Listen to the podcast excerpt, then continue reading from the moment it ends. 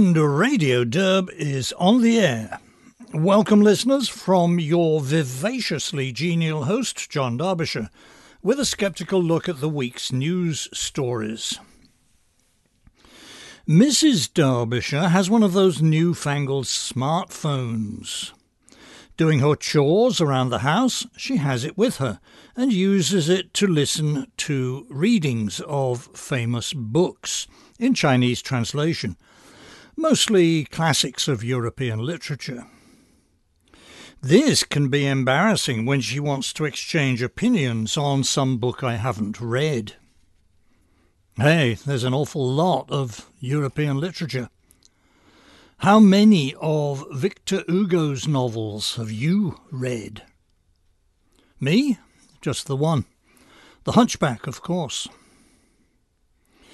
With the vague idea of levelling the playing field, I have signed up for an account at Audible and started downloading books.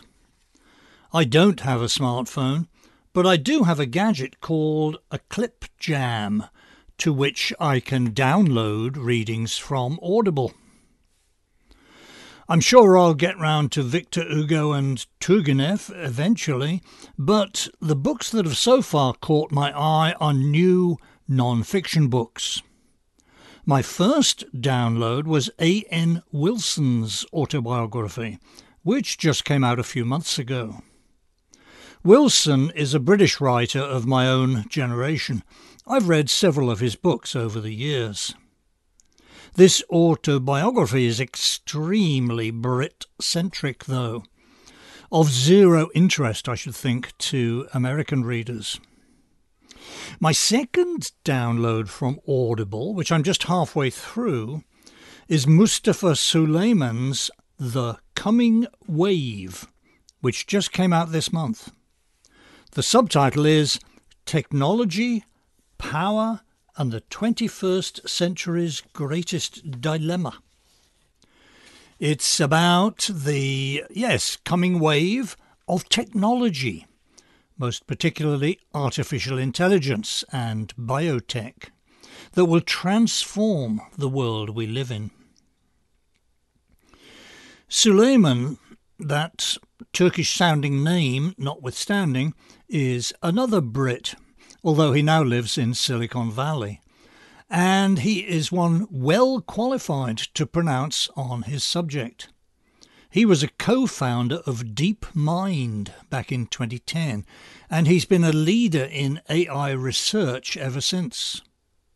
He has interesting and important things to say, but I'll cover that in my September diary. The reason I'm telling you about it here is that the title of Suleyman's book, The Coming Wave, landed on my consciousness just as I was reading news stories about illegal immigration. Coming wave? This one is actually coming. It's happening right now. Present continuous tense. And it isn't just one wave, it's at least three.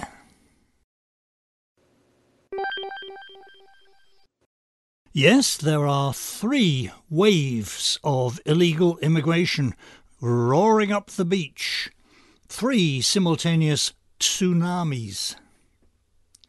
For all of these waves, there are literally beaches in play. There is the great wave coming north and west from Africa and the Middle East across the Mediterranean to the EU, the European Union. Then there is the much smaller but still dramatic wave of illegals coming across the English Channel from the EU into the UK, which is no longer in the EU. Remember Brexit. The third of the three waves is, of course, the one roaring up through Central America to our southern border and across it. To the limited extent that beaches are involved here, they are really riverbanks, mainly those of the Rio Grande. The three waves involve different governments with different approaches. That first wave, the one crashing on the EU, is of course the concern of the EU government. The EU government, however, is a flimsy and ineffectual thing, always being buffeted here and there by the politics of the member states. So this is politically the most complicated of the three waves. Responsibility for dealing with the second, smaller wave, the one heading north across the English Channel, falls on the UK government. And the third wave, the one right now drowning our southern border, is all ours to deal with. So, how are these governmental authorities, the EU and its member states, the UK and the USA, how are they dealing with these three great waves of people from latrine pit countries seeking security and prosperity for themselves in our advanced liberal democracies. How are our governments doing? I don't see how anyone can say they're doing well. They're doing badly. Really badly. Why? Is there a common factor? Is there some one thing in the public life of Germany, France, Italy, the UK, and the USA that's preventing them from coping with the great waves? I think there is. In fact, I think I can name at least two, maybe three common factors. Number one, the dogma of rights, as in civil rights and human rights. Number two, guilt. Most of the people riding these waves into our countries inspire guilt, one way or another, in white Europeans. Their ancestors were subjects of our colonial or imperial administrations. Or, in the case of blacks, people of their race were slaves of whites. We feel bad about all that and want to make amends. Number three, or possibly a sub factor of number two, white ethnomasochism. The second factor there leaves open the question why do white European nations that were not players, or not big players, in colonialism or slavery, why do they seem to suffer from that same guilt as Americans, Brits, and Frenchmen? Germany, you can explain, because of A, some small colonial adventures in Africa, and B, lingering guilt over the racial persecutions in the Third Reich. But what explains Sweden? Permit me a couple of segments to ponder more on this. First, the issue of rights. Rights dogma, civil rights, human rights, is certainly a big player. Consider, for example, the first of my three great waves the one rolling north and west from Africa and the Middle East across the Mediterranean to the EU, the European Union. I've been reading Douglas Murray's excellent piece in the September 23rd issue of The Spectator. Title Politicians Can't Win on Illegal Migration. Murray explains a point that's been puzzling a lot of us. He states the point as a question. Quote, Europeans will vote for politicians who want to stop the migration. Those politicians may even come into office. But the situation will not change. How can this be? The prime example here is Italy's Prime Minister Giorgia Meloni. She was elected just a year ago on a strongly conservative platform, in particular promising to curtail illegal immigration. She has proven unable to do so. As we've been reporting here, the Italian island of Lampedusa has, in the last couple of weeks, had so many illegals coming in from North Africa, they now outnumber the island's Italian population by more than three to one. Why couldn't Meloni do anything to prevent this? Why is she now shunting all these illegals to Sicily and mainland Italy instead of deporting them to Africa? By way of an answer, Douglas Murray reminds us of Matteo Salvini, who was Italy's Minister of the Interior. That's roughly equivalent to our Attorney General in 2018 and 2019 and who is today a Deputy Prime Minister. Salvini was strong on illegal immigration. When NGOs, that is, non governmental organisations, which is to say, do gooder outfits funded by the likes of George Soros, when these NGOs rescued illegal aliens at sea in the Mediterranean and brought them to Italy, Salvini wouldn't let them land. That got Salvini prosecuted in the Italian courts. Twice. In February 2020 and again in July that year. The charges were of kidnapping the illegals.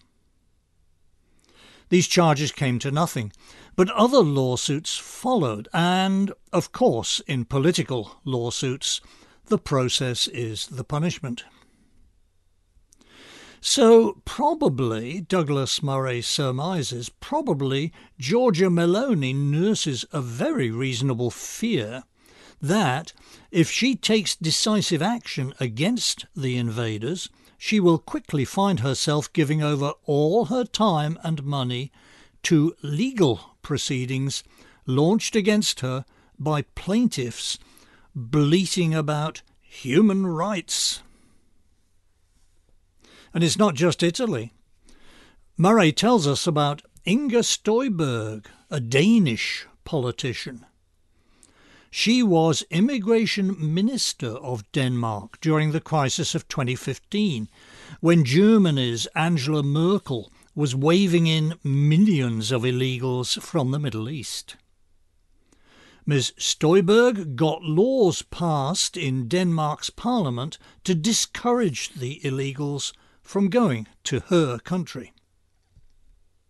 The laws worked and Denmark is still today inhospitable to illegal aliens. The NGOs fought back against her nonetheless. In 2021, she was impeached and convicted by the Danish Parliament for having pushed a policy separating children illegals from adults. Her sentence was 60 days in jail although she ended up wearing an ankle bracelet instead. So, the human rights organisations are a major obstacle to EU governments doing anything to counter illegal entry into their countries. It's the same for the UK. British politicians haven't shown as much steel as Mr Salvini and Ms Støjberg but they have made some feeble efforts to defend their shores. A year and a half ago, the then Prime Minister of the UK, Boris Johnson, enacted a programme to send illegal aliens, well, some illegal aliens, to the African country of Rwanda for processing. The human rights NGOs swung into action the European Court of Human Rights got involved, and it's been lawsuits and appeals ever since. A year and a half on from the enactment, zero illegal aliens have been sent to Rwanda. Is there some fundamental issue here with human rights? Let's see. Human rights are, of course, worth defending. They are an essential element in the ethics of a civilized society. I can remember from all the way back in my 1950s childhood, I can remember hearing ordinary, uneducated English working people protesting that, quote, I know my rights. Likewise with civil rights in the USA. The indignities suffered by American blacks as recently as 60 years ago needed correcting. We corrected them. Class wise and race wise, Britain and America are fairer places now than they were in my grandparents' time. That said, it's getting harder and harder to avoid the conclusion that we overshot the mark on rights. Christopher Caldwell's terrific 2021 book, The Age of Entitlement, showed us the sting in the tail of our mid 20th century civil rights reforms.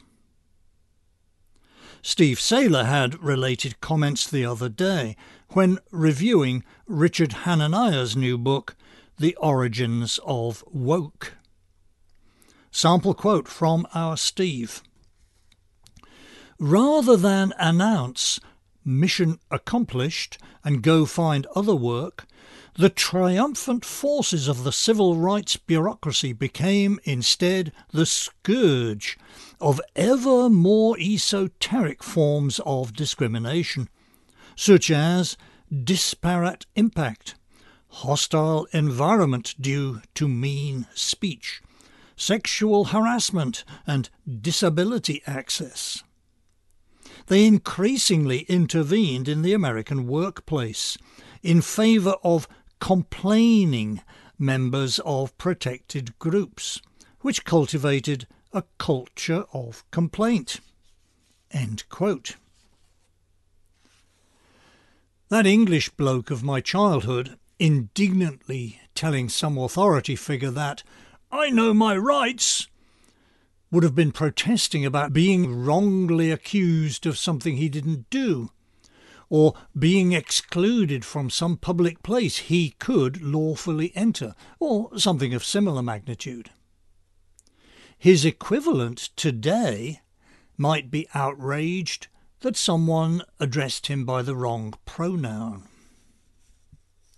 Yes, we should be attentive to human rights including the rights of people in other countries. That is a properly humane and Christian approach. And practical matters aside, there are some deep matters of philosophy involved. Paul Gottfried and Michael Anton have been arm wrestling over the nature and origin of rights in the pages of Chronicles magazine recently. If you want some instruction about that from two exceptionally smart people. Unfortunately, our concept of rights is time, place, and people dependent. Time dependent. Fifty years ago, almost no one thought that same sex marriage was a right. Nowadays, you can lose your job for saying it isn't. Protesting that I know my rights won't get you your job back. Place dependent. Here was CHICOM Vice President Han Zheng addressing the United Nations General Assembly yesterday. Quote, as countries have different histories, traditions, and conditions, we must and can only explore a path of human rights development suited to our national conditions in response to the needs of our people. End quote. People dependent. The late Senator Edward Kennedy, moving the 1965 Immigration Act through Congress, promised us that, quote, the ethnic mix of this country will not be upset, end quote. Plainly, Senator Kennedy thought that the citizens of an established nation like ours have a right to demographic stability. I agree. But obviously, a lot of other people disagree with me and the late senator. So, yes, the whole business of rights has ambiguities and anfractuosities to be sorted out. I think it would be useful if we could have a clear list of rights, agreed by majority vote, on each contentious issue that presents itself to us as forcefully as the issue of illegal migration is presenting itself right now. I got into the matter of rights a couple of segments ago after describing the triple tsunami of third world peoples illegally pouring into the EU countries via the Mediterranean, to Britain via the English Channel, and to the USA across our southern border. I noticed how hopelessly bad the relevant governments have been at dealing with the crisis. Then I asked, quote from me, is there a common factor? Is there some one thing in the public life of Germany, France, Italy, the UK, and the USA that's preventing them from coping with the great waves? I think there is. In fact, I think I can name at least two, maybe three common factors. End of self quote. The dogma of human rights was the first factor.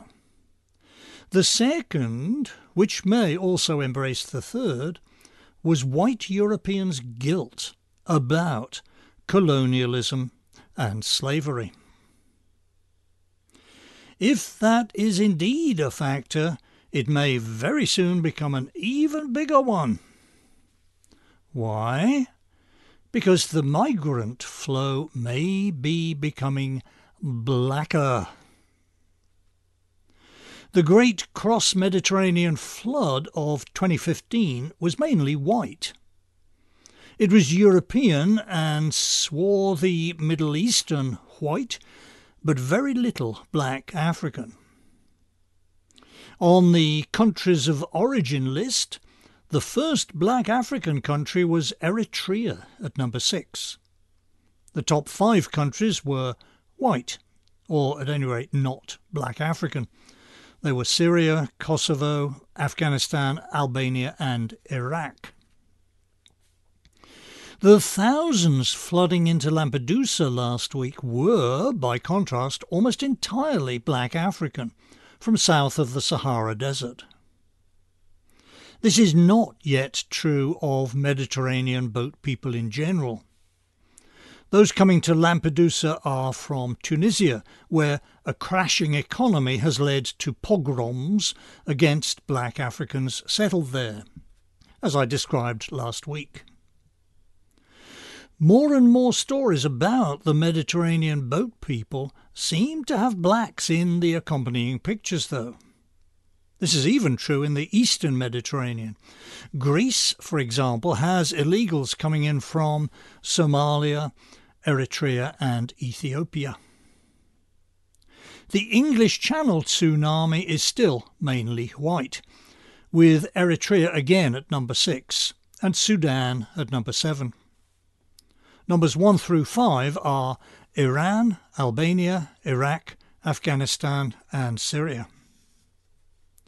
However, a lot of those crossing the Mediterranean are heading ultimately for the UK, especially those from Anglophone black African countries like Nigeria, Ghana, Sierra Leone, Uganda, Kenya, and Tanzania.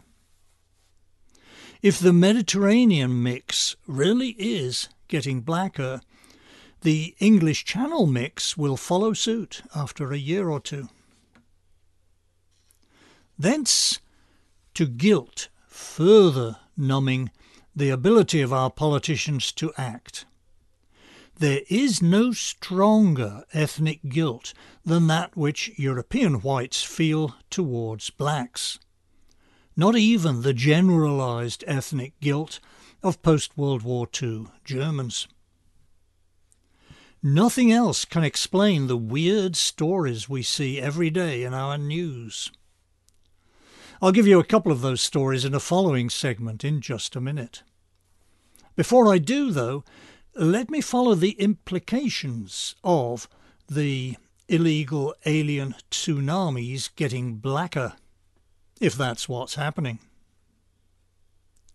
The main implication, of course, is that if politicians don't summon up some courage, Europe itself will get blacker Given the very different numbers for population and fertility in A. White Europe and B. Black Africa, the whole continent of Europe might, by the 2060s or 2070s, be the way Lampedusa is right now three quarters black, one quarter white.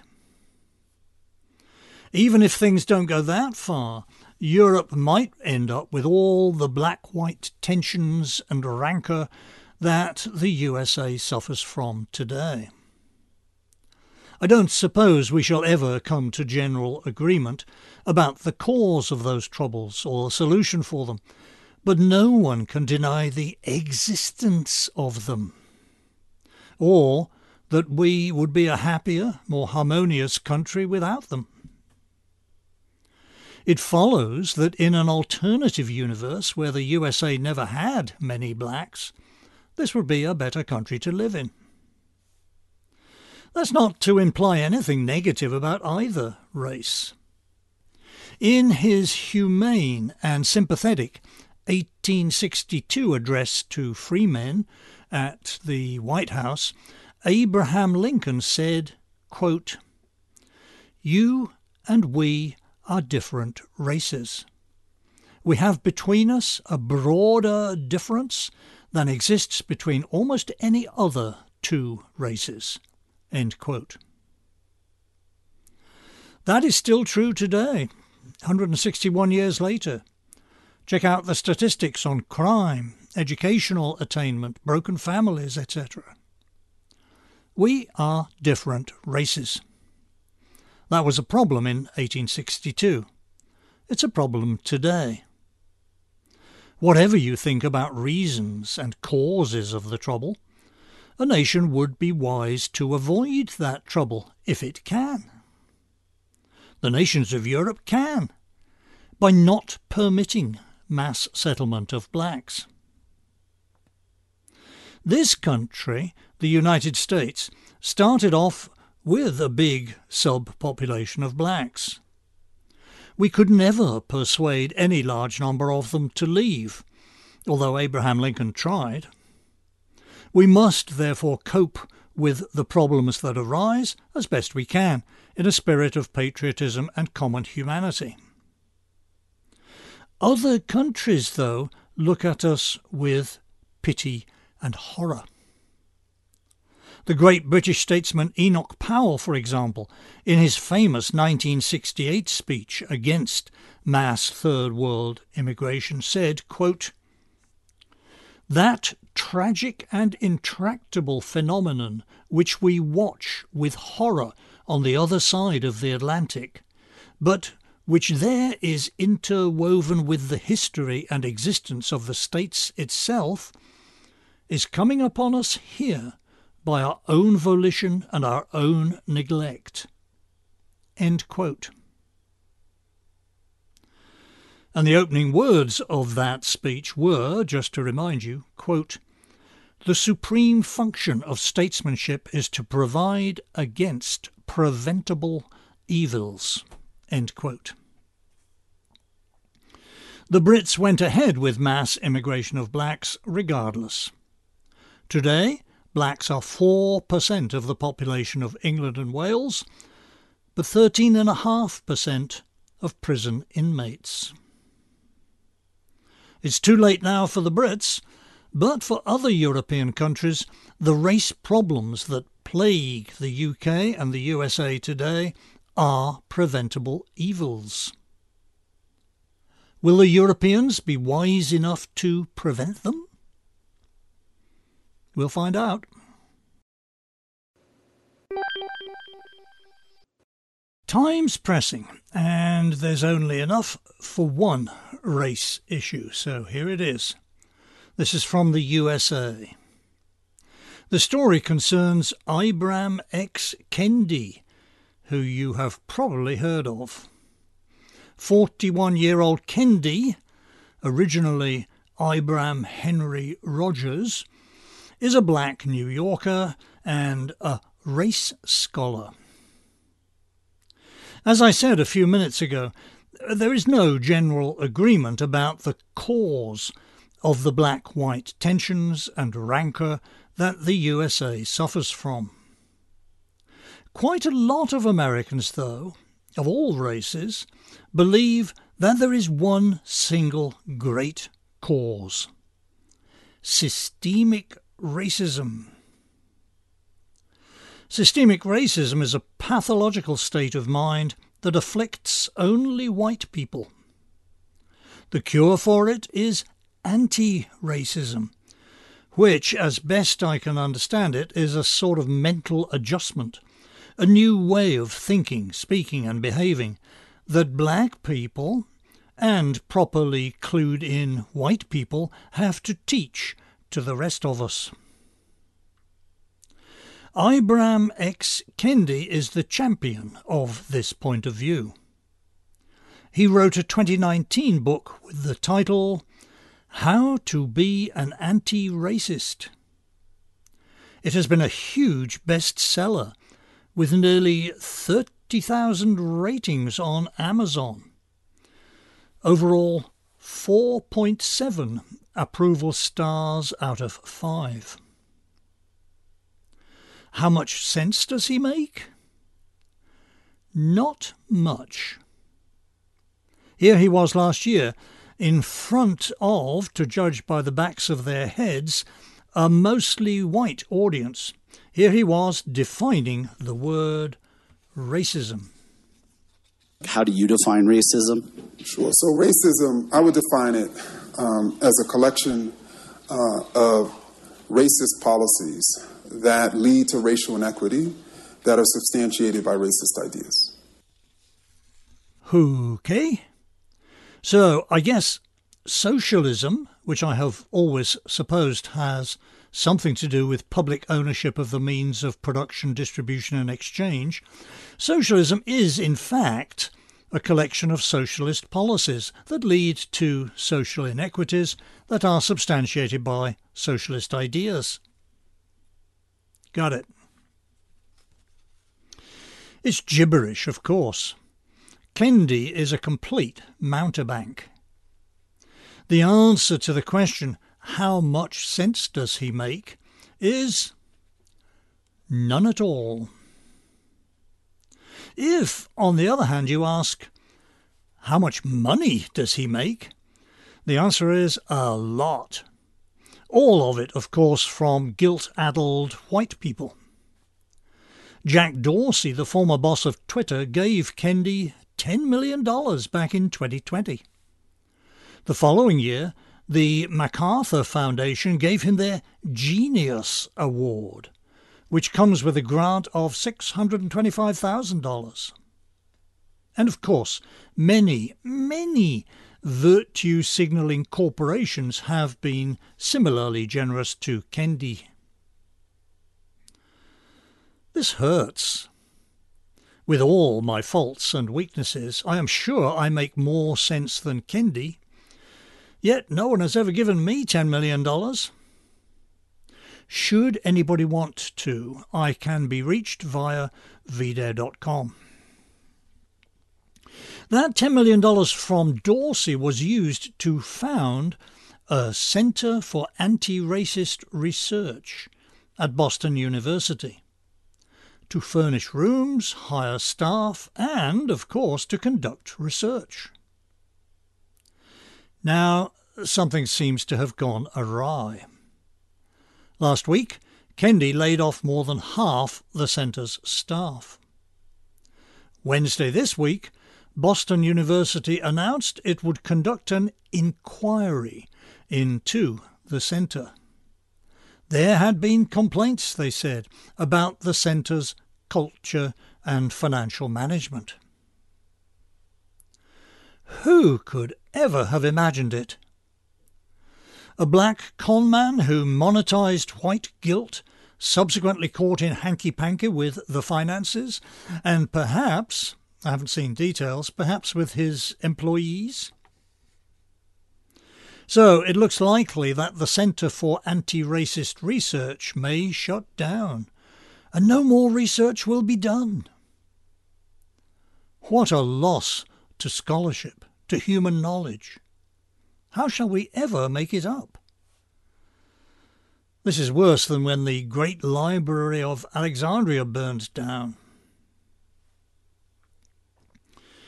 The best comment on this fiasco was one on Twitter yesterday from Carlo Lancelotti, who is a professor of mathematics, which is a real subject. Tweet from him. Tweet. I was never a fan of Ibram Kendi, but the fact that he scammed Soros, Dorsey, the Ford and Rockefeller Foundations, etc., at the tune of $30 million, and then did absolutely nothing in return, is actually a rather impressive achievement in its genre. End tweet. And now our closing miscellany of brief items. Imprimis. Illegal alien mass murderer Billy Chemirmir, whose trial we reported on here at vdare.com back in 2021, was killed on Tuesday by a cellmate in the Texas prison where he was serving time. The time that Chemirmir was serving was two life sentences without parole for murdering two elderly women aged 81 and 87, apparently in order to steal their jewellery. He was accused but not convicted in the deaths of 20 others, all elderly women in retirement communities or their own homes. The news report I read on this in the September 19th Daily Mail did not mention Chemirmir's immigration status. Item Rupert Murdoch has announced he is stepping down as head of his media empire, which includes Fox News. His son Lachlan will take over from him. Rupert Murdoch is 92 years old. I'd like to think that he'd read my advice, the advice offered in my August diary, to not emulate Tennyson's Ulysses. More likely, though, he's just weary. And, Tennyson's Ulysses aside, the fact of Murdoch having managed that business empire into his 90s shows that the cognitive impairments of old age don't affect all of us equally. You can be senile at 60, you can be mentally alert at 90. If I were running Donald Trump's campaign, I would look for opportunities to mention this. Item. Finally, to cycle round to where I started from, I mean, with technology and the catastrophes that it might lead us into, there was a mini, or perhaps micro, Micro Carrington event last weekend. A Carrington event, you may know, is when the sun burps out a huge blob of electrically charged matter, which, in its path across the solar system, happens to hit the Earth, causing a massive geomagnetic storm in our atmosphere. The worst Carrington event in recent history occurred in 1859. It was named after British astronomer Richard Carrington, who figured out what had happened. Even back then, when electricity was still new, what happened included dramatic things like telegraph offices bursting into flames. Nowadays, that actual Carrington event would be catastrophic, shutting down power generation, fusing computer circuits, and so on. Fortunately, last weekend's event was only a baby Carrington. The sun has been unusually active recently, though, coming up to its 11 year peak of restlessness, so keep your fingers crossed. That's all I have, ladies and gents. Thank you for your time and attention, and I wish you all a relaxing weekend.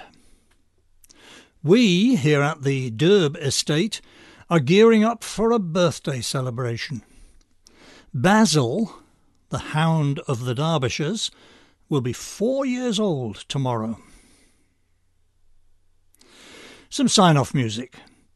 Nothing weird or silly this week, just a lovely bit of piano music from one of the Romantics.